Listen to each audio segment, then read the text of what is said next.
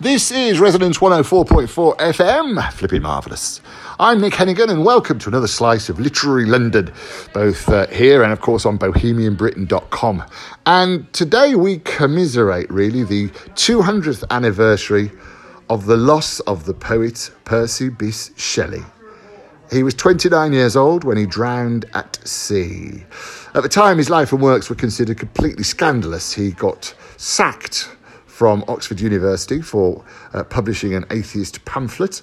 Four years later, he courted scandal again when he abandoned his pregnant wife and eloped with the 16 year old Mary Wollstonecraft Godwin, later, of course, the famous author of Frankenstein, and her stepsister. His poetry reflected his personal notoriety.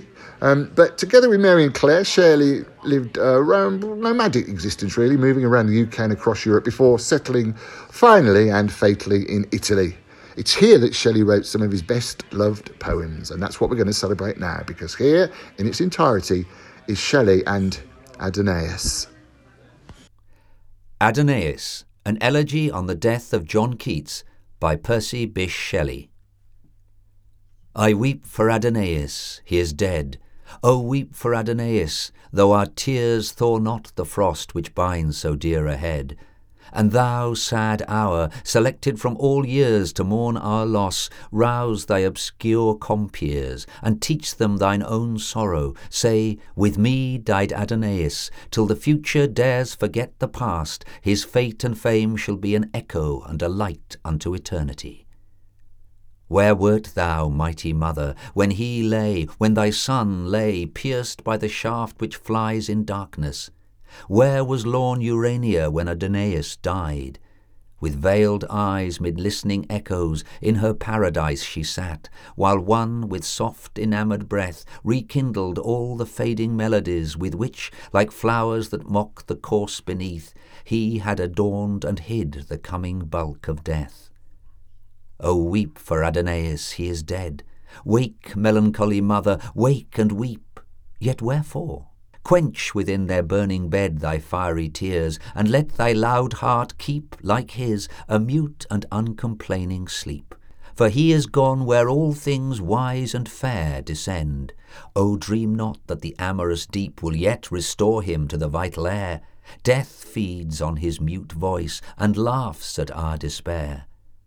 Most musical of mourners, weep again, lament anew Urania. He died who was the sire of an immortal strain, blind, old, and lonely, when his country's pride, the priest, the slave, and the liberticide, trampled and mocked with him many a loathed rite of lust and blood.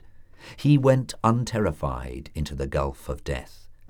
But his clear sprite yet reigns o'er earth, the third among the sons of light most musical of mourners weep anew, not all to that bright station dared to climb. And happier they their happiness who knew, whose tapers yet burn through that night of time in which suns perished.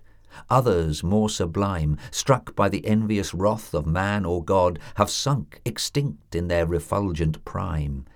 And some yet live, treading the thorny road which leads through toil and hate to fame's serene abode. But now thy youngest, dearest one has perished, the nursling of thy widowhood, who grew like a pale flower by some sad maiden cherished, and fed with true love tears instead of dew.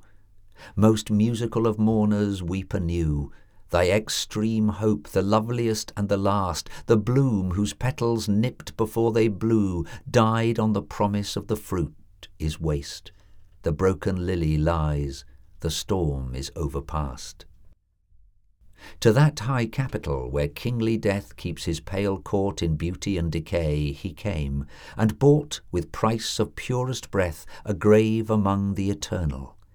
Come away, haste, while the vault of blue Italian day is yet his fitting charnel roof, while still he lies as if in dewy sleep he lay. Awake him not. Surely he takes his fill of deep and liquid rest, forgetful of all ill. He will awake no more, oh, nevermore. Within the twilight chamber spreads apace the shadow of white death, and at the door invisible corruption waits to trace his extreme way to her dim dwelling place. The eternal hunger sits, but pity and awe soothe her pale rage, nor dares she to deface so fair a prey, till darkness and the law of change shall o'er his sleep the mortal curtain draw. O weep for Adonais, the quick dreams, the passion-winged ministers of thought, who were his flocks, whom near the living streams of his young spirit he fed, and whom he taught the love which was its music.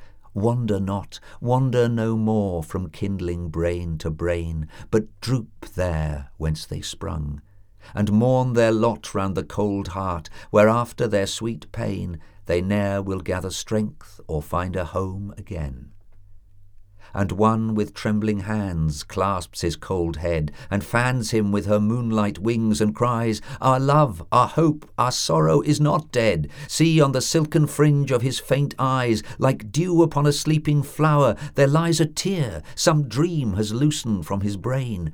Lost angel of a ruined paradise, she knew not 'twas her own, as with no stain she faded, like a cloud which had outwept its rain. One from a lucid urn of starry dew washed his light limbs as if embalming them. Another clipped her profuse locks and threw the wreath upon him like an anadem, which frozen tears instead of pearls begem.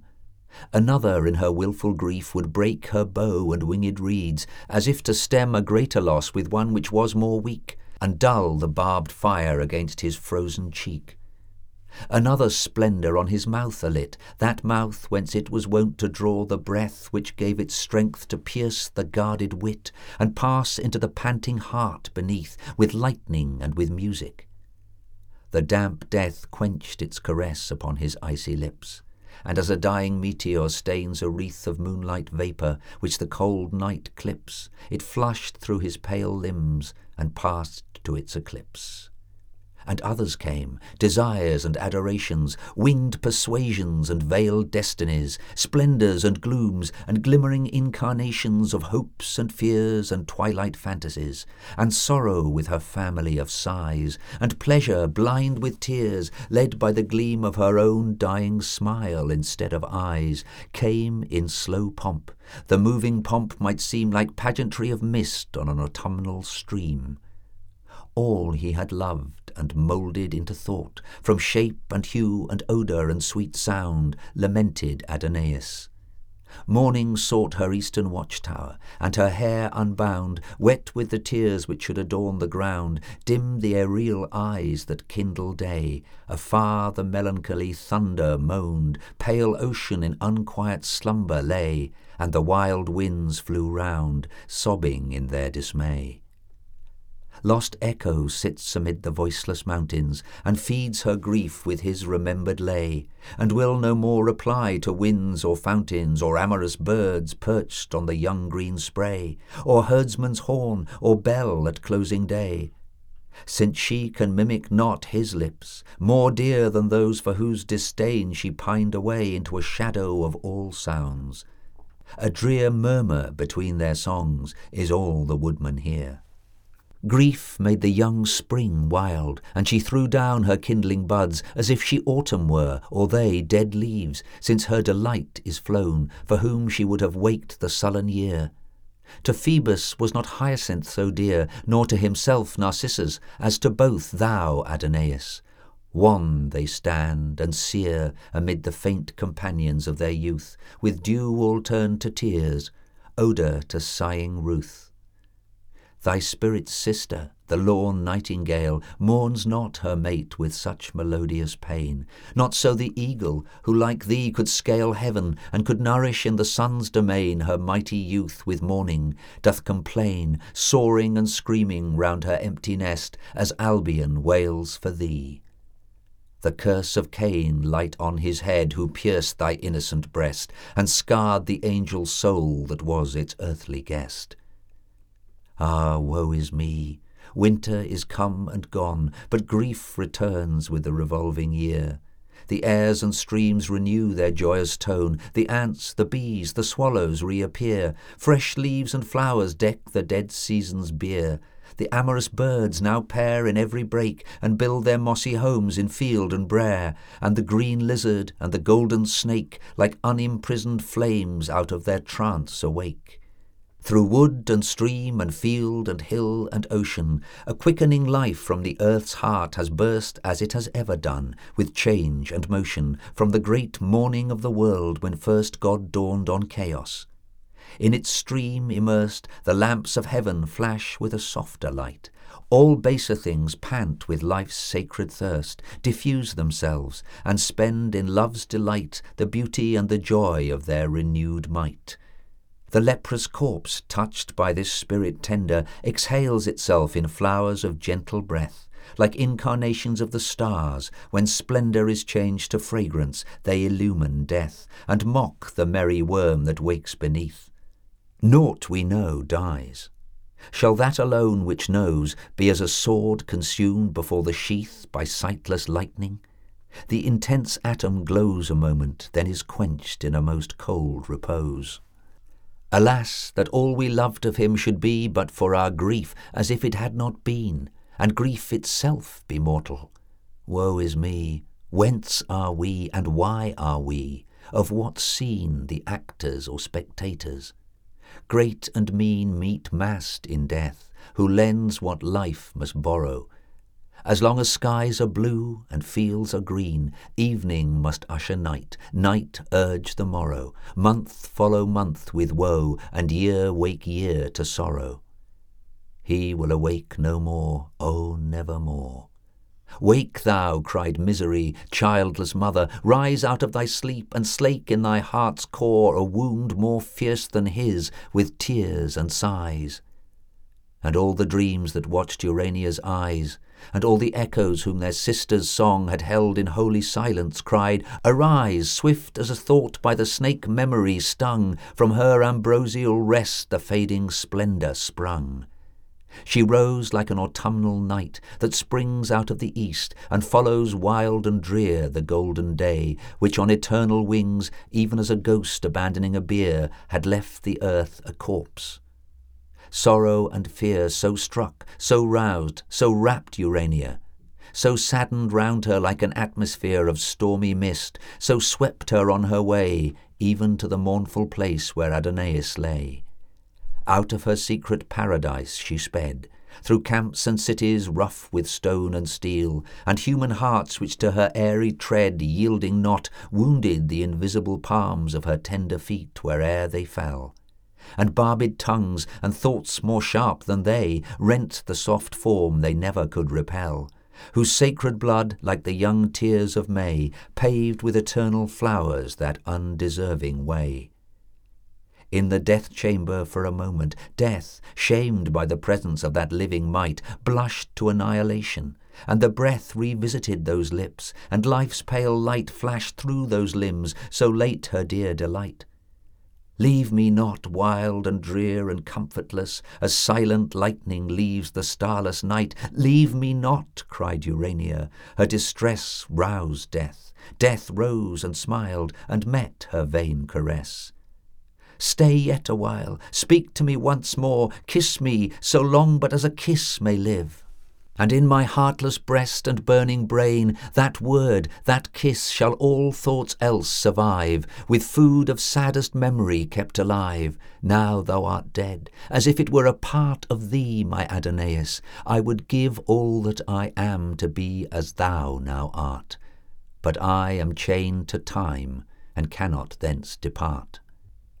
O gentle child, beautiful as thou wert, why didst thou leave the trodden paths of men too soon, and with weak hands, though mighty heart, dare the unpastured dragon in his den? Defenceless as thou wert, O where was then wisdom the mirrored shield, or scorn the spear? Or hadst thou waited the full cycle, when thy spirit should have filled its crescent sphere, the monsters of life's waste had fled from thee like deer? The herded wolves, bold only to pursue, the obscene ravens, clamorous o'er the dead, the vultures to the conqueror's banner true, who feed where desolation first has fed, and whose wings rain contagion, how they fled, when like Apollo from his golden bow, the Pythian of the age one arrow sped and smiled. The spoilers tempt no second blow, they fawn on the proud feet that spurn them lying low. The sun comes forth, and many reptiles spawn. He sets, and each ephemeral insect then is gathered into death without a dawn, and the immortal stars awake again. So is it in the world of living men. A godlike mind soars forth, in its delight making earth bare and veiling heaven. And when it sinks, the swarms that dimmed or shared its light leave to its kindred lamps the spirit's awful night. Thus ceased she, and the mountain shepherds came, their garlands sere, their magic mantles rent. The pilgrim of eternity, whose fame over his living head like heaven is bent, an early but enduring monument, came, veiling all the lightnings of his song in sorrow. From her wilds Ierne sent the sweetest lyrist of her saddest wrong, and love taught grief to fall like music from his tongue. Midst others of less note came one frail form, a phantom among men, companionless as the last cloud of an expiring storm whose thunder is its knell. He, as I guess, had gazed on nature's naked loveliness, Actaeon like, and now he fled astray with feeble steps o'er the world's wilderness, and his own thoughts, along that rugged way, pursued like ranging hounds their father and their prey a pard-like spirit, beautiful and swift, a love in desolation masked, a power girt round with weakness. It can scarce uplift the weight of the superincumbent hour. It is a dying lamp, a falling shower, a breaking billow. Even whilst we speak, is it not broken? On the withering flower the killing sun smiles brightly. On a cheek the life can burn in blood even while the heart may break. His head was bound with pansies overblown, and faded violets, white and pied and blue, and a light spear topped with a cypress cone, round whose rude shaft dark ivy tresses grew, yet dripping with the forest's noonday dew, vibrated as the ever-beating heart shook the weak hand that grasped it. Of that crew he came the last, neglected and apart, a herd-abandoned deer struck by the hunter's dart. All stood aloof, and at his partial moan smiled through their tears.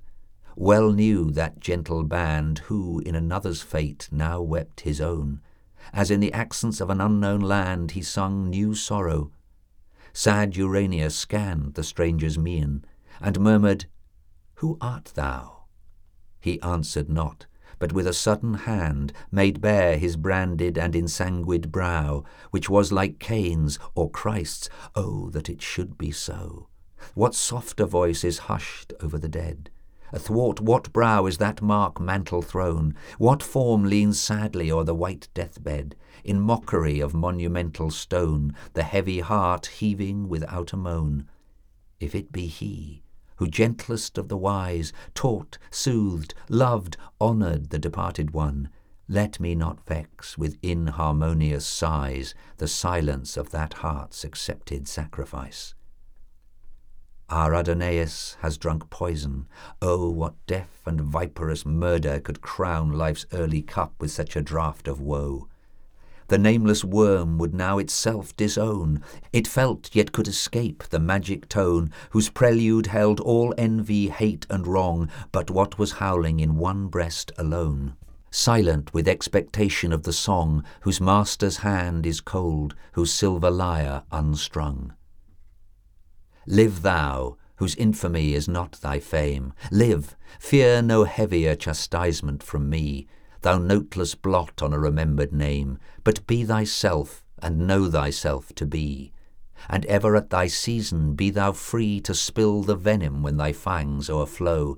Remorse and self-contempt shall cling to thee, hot shame shall burn upon thy secret brow, and like a beaten hound tremble thou shalt, as now.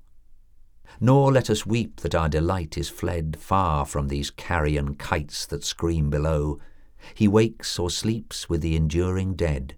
Thou canst not soar where he is sitting now, dust to the dust, but the pure spirit shall flow back to the burning fountain whence it came, a portion of the eternal, which must glow through time and change, unquenchably the same, whilst thy cold embers choke the sordid hearth of shame.